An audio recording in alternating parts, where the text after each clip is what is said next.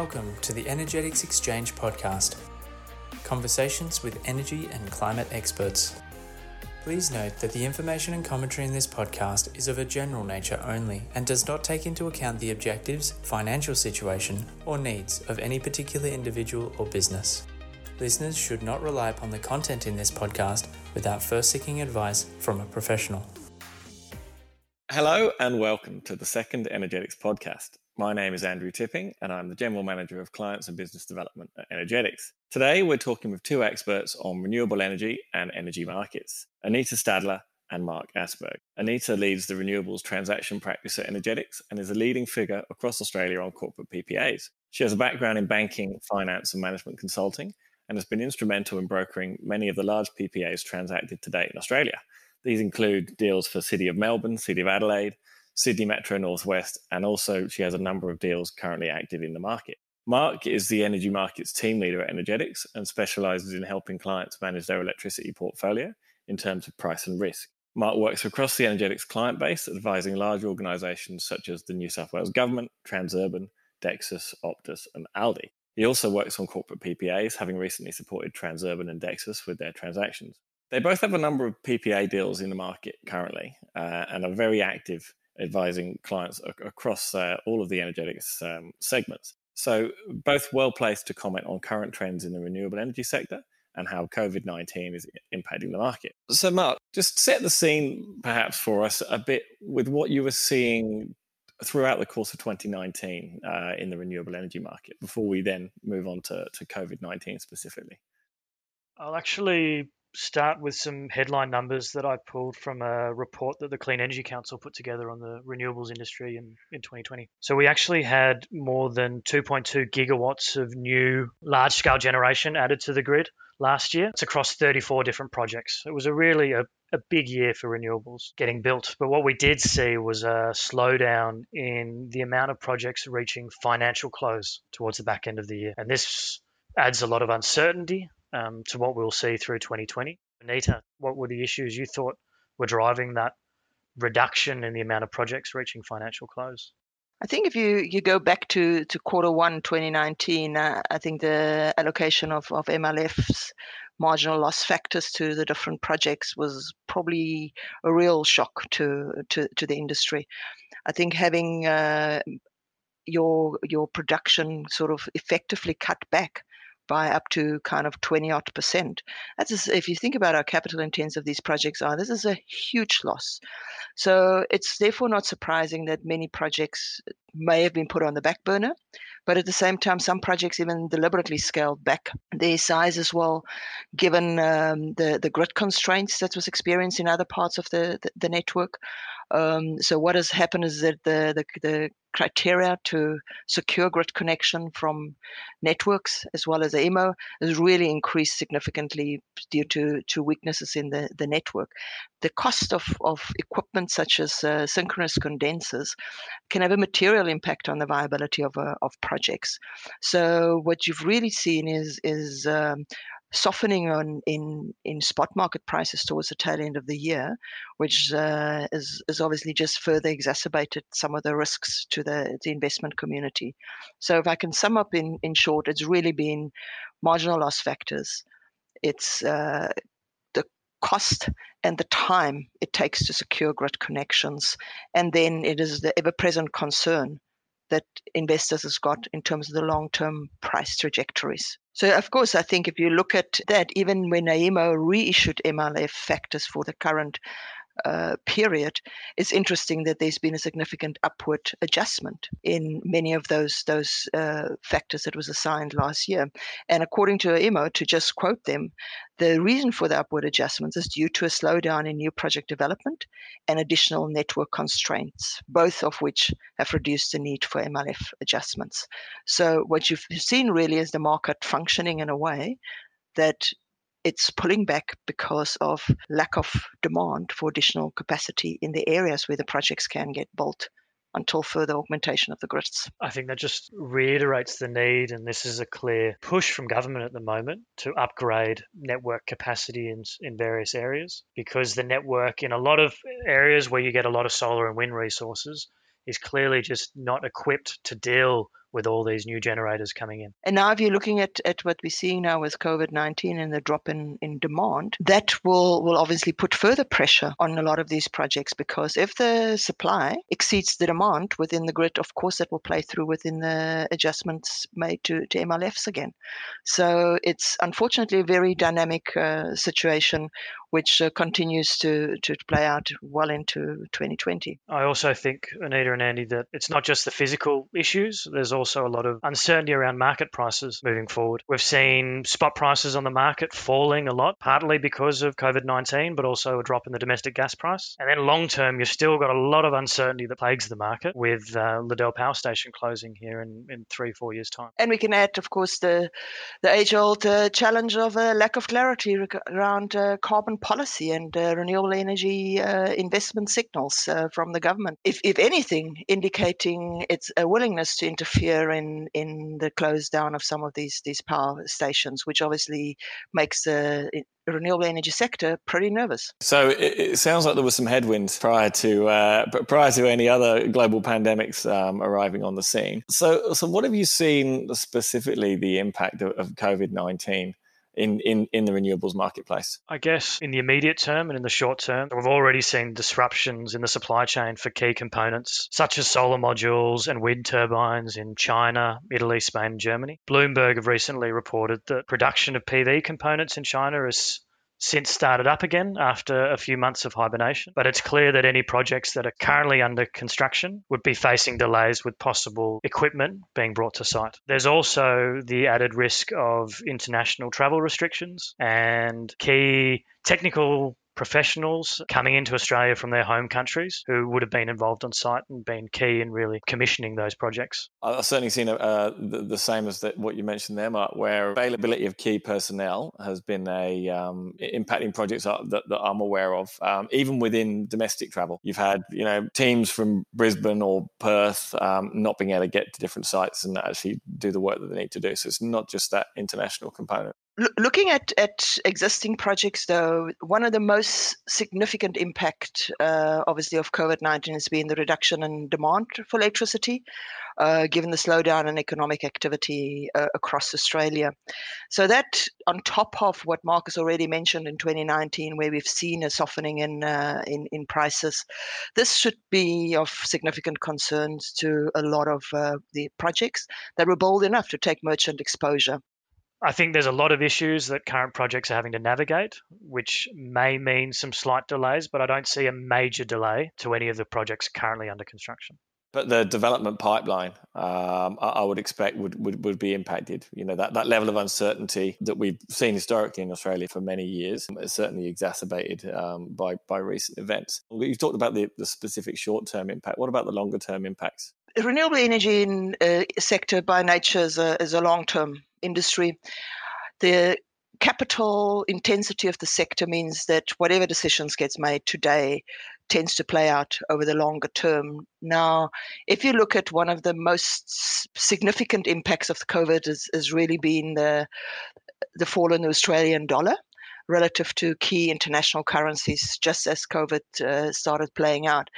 Now, whilst there may have been some recovery, that this uncertainty that you see in the Australian currency would definitely play through in the cost expectations of uh, developers that's now looking at, at starting to invest in new projects. Yeah, I think building on that, a lot of these projects, 60 to 75% of their total capital costs are exchanged to FX. So you've got both the, volatility of the Aussie dollar at the moment, which is another risk that these developers need to manage. Um, but also, if we see Australia going into any prolonged recession, um, the weakness will only increase the capital intensity of new generating assets in the country. I was reading a report last week from Rystad Energy, who predicted that there wouldn't be a single standalone wind farm that would reach financial close this year. And that's really a result of all these added risks that these investors are looking at having to manage. I mean, if you if you think about it, the impact that we've seen on the cost of renewable energy projects at a at an Aussie dollar at sub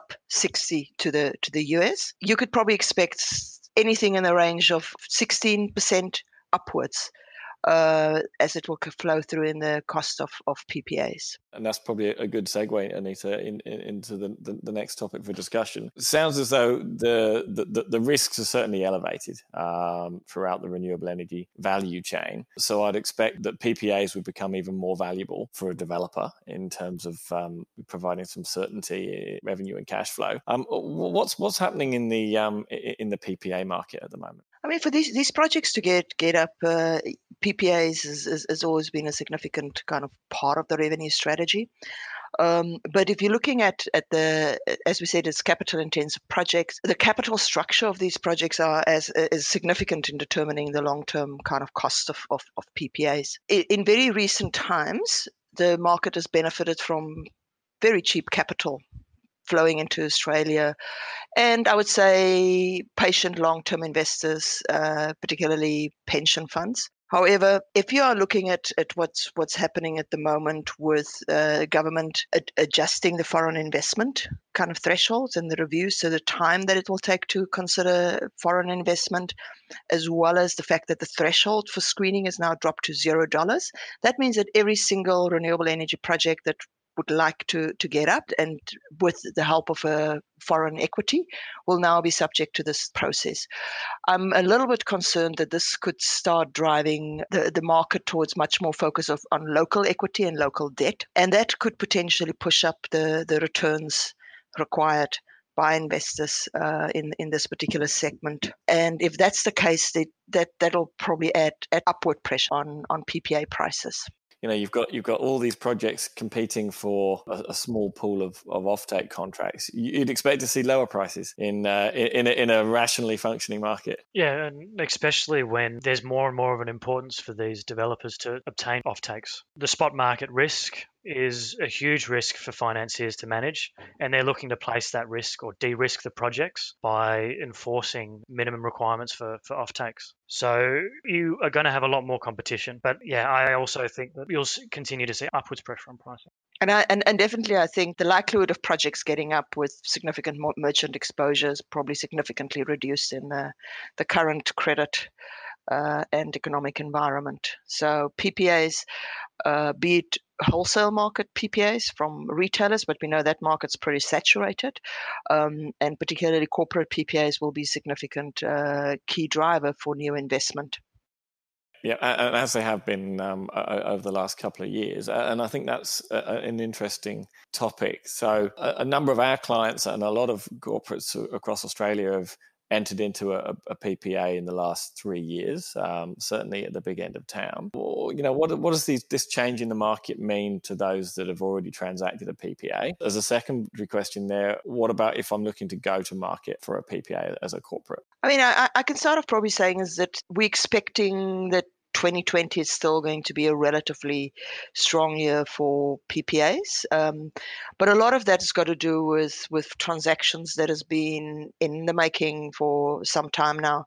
Um, so we, we're expecting some significant announcements still in the first half of, this year to be made on both financial PPAs as well as retail intermediated supply linked PPAs. So yes, there's there's definitely uh, conversations happening at the moment with amongst many customers that's whether they should conclude some of these transactions or they conclude them in the same shape and form as, as originally anticipated.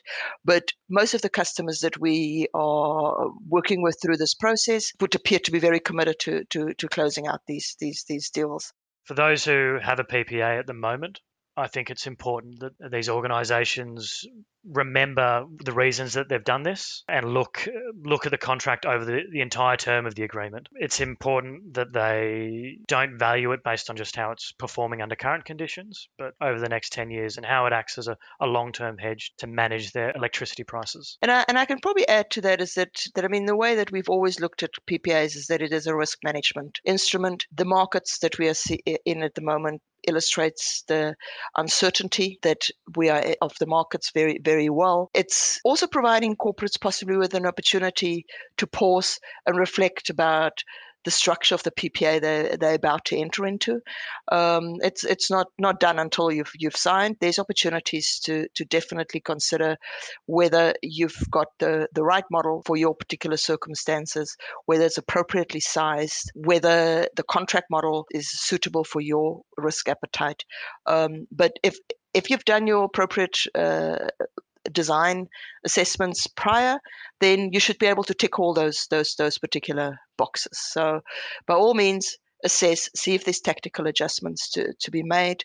Um, but uh, if you've done it for the right strategic reasons, be it for environmental considerations, for carbon, climate change, it remains as key a long-term driver as ever. If you've done it for uncertainty, uh, managing uncertain long-term electricity prices, we are now facing exactly those same conditions, uh, and if not further accentuated, because what we're doing is just kicking the ball down the track because of the slowdown in replacing aging coal fired generators. You raise a point there on, on contract model. I don't know, we, we were obviously seeing customers looking at supply link PPAs and contract for differences as, as two alternative strategies. Do you think that in the current market conditions and with the way things are playing out, uh, we now would preference one over the other, um, or in certain circumstances, one might be a better outcome for, for a customer? I don't believe that the current circumstances are changing the preference for the one or the other. Original rationale, as Marcus pointed out, for why you're entering into different contract models, those those very same drivers prevail. There's definitely, as as one is looking at this kind of market, however, you would you would assess whether you put all your eggs in one basket. Do you go and contract 100% across your load with one contract model? If you're wanting to uh, to mitigate your your spot market risk exposure, maybe there's alternative models that you would need to to consider. I would definitely go much more if, if uh, instead of going for fixed price kind of models, if it's a supply link PPA, definitely consider whether that is the, the best option long term or whether you would like to have some exposure to the market given the volatility that we are seeing. So, if, if uh, a large corporate was um, just about to kick off a, a, transaction process, what, what sort of things should they be thinking about? Um, not only for this immediate COVID 19 situation, but obviously we're looking at potentially a 10 year deal here. What are the things they should be considering? I think that things at the moment are as uncertain as they've ever been and will continue to be so. Some organisations might be thinking, oh, we'll go to market after after this bubble, after this period, and there's not necessarily a reason to think that things are going to be a whole lot better on the other side. So I wouldn't be necessarily slowing down a process. I would be thinking seriously around around the timing. Yes, not necessarily slowing it down, but around the volumes that you put in. So that's building on that point that Anita had before around putting 100% in or 50%, trying to not put all your eggs in one basket. So really focus on your volumes and then focus on a broader strategy and how does this contract uh, integrate itself with your broader retailing strategy. The one thing I could probably just add to, to what uh, Marcus said is pricing models. Consider very carefully the design of your pricing models, be it uh, for uh, supply linked PPA in terms of the level of uh, of exposure you've got to project performance as well as um, market risk versus what portion of your price is potentially fixed. And if it's financial PPA, not all financial PPAs are the same. Of course, there's there's greater risk sometimes associated with a run of plant. In some cases, there may also be benefits in looking at more structured and shaped kind of hedges that is better aligned with your particular organization's load profile and therefore your risk exposure as far as this, the, the, the electricity markets are concerned. So really think carefully about your options of how you structure your, your transaction. It's, there's definitely no one size fits all.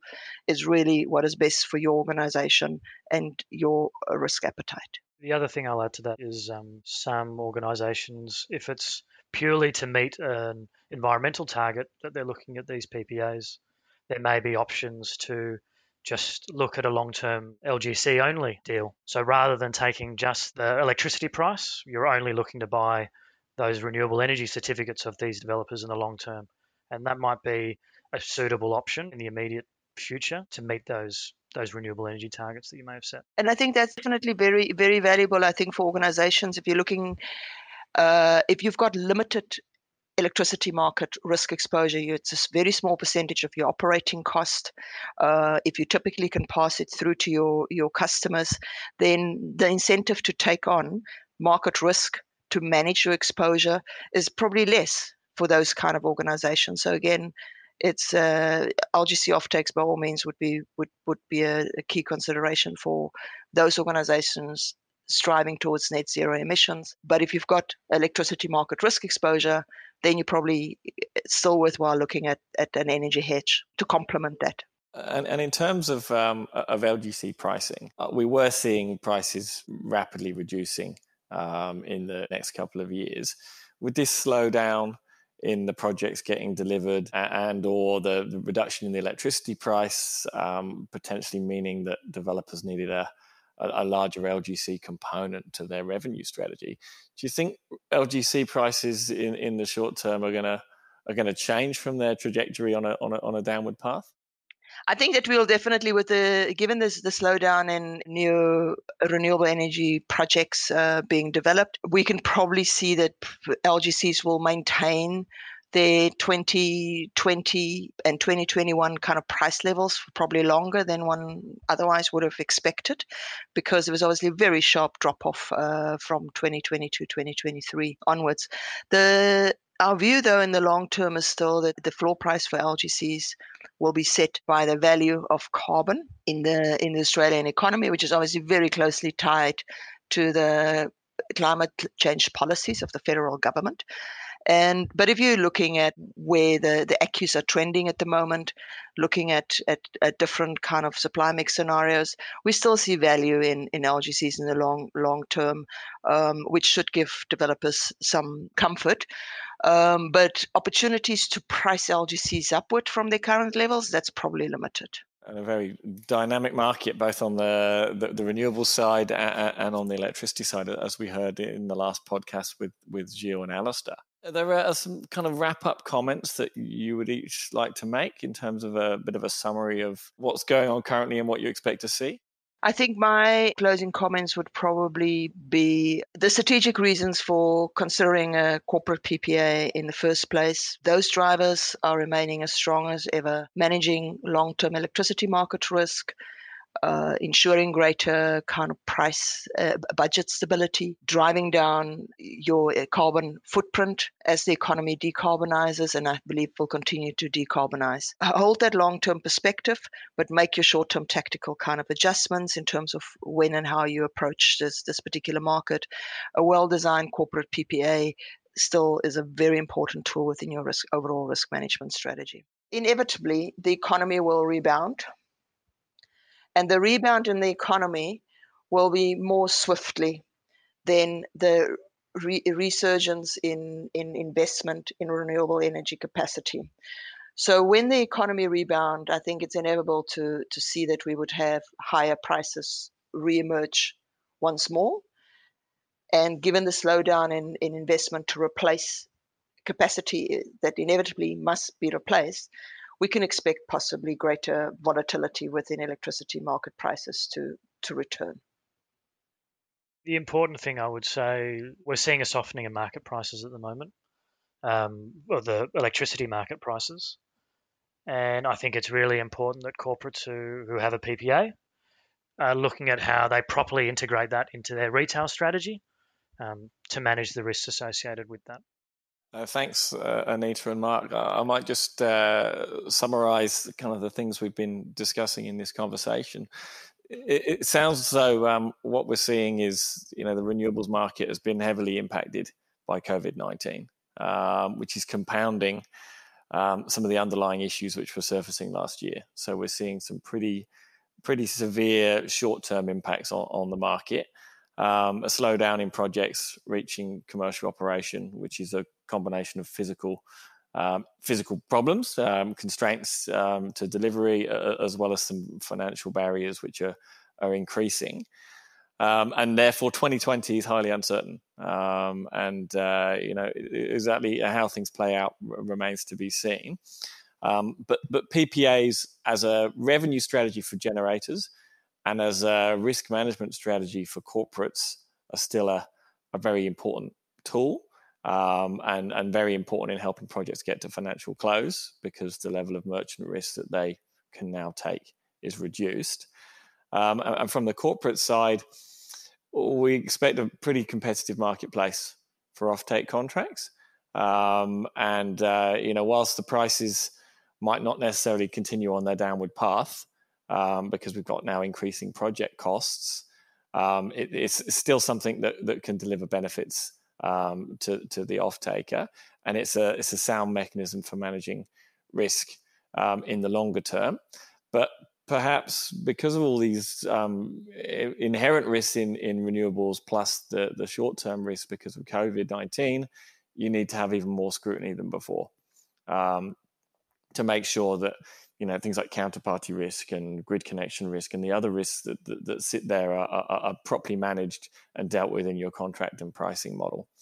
Um, and then maybe the, the, the, final point, which I know you were you were discussing there, Mark, was around the need for a corporate to have a, a holistic approach that includes a, you know a PPA and a, and a retail strategy that, that, that work uh, synergistically so that you get you get the benefits that that, that you desired when you went down the path of, of corporate PPAs as, as a tool. So uh, thank you both for your your time and your insights today. It's been an interesting conversation. Uh, to our listeners, the next episode will be on Wednesday, the 22nd of April.